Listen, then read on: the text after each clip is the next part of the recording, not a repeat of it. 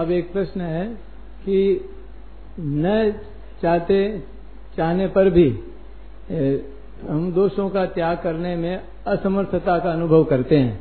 तो ऐसा कोई सुगम उपाय बतावें जिससे हम वर्तमान में निर्दोष हो सकें? जिससे हम वर्तमान में ही निर्दोष हो सकें? निर्दोष हो जाओ, शुद्ध, नियत शुद्ध कर लो।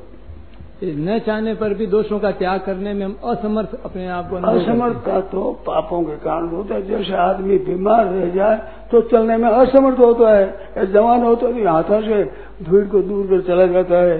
तो इस तरह से पाप ज़्यादा होने से उस तरफ़ चलने में असमर्थता होती है। पर जो जो पुण्य करोगे जो जो सत्संग करोगे जो जो आप में ताकत आ जाएगी। फिर अच्छी तरह से आप चल सकते हो। तो प्रायश्चित करना और जन्म लेना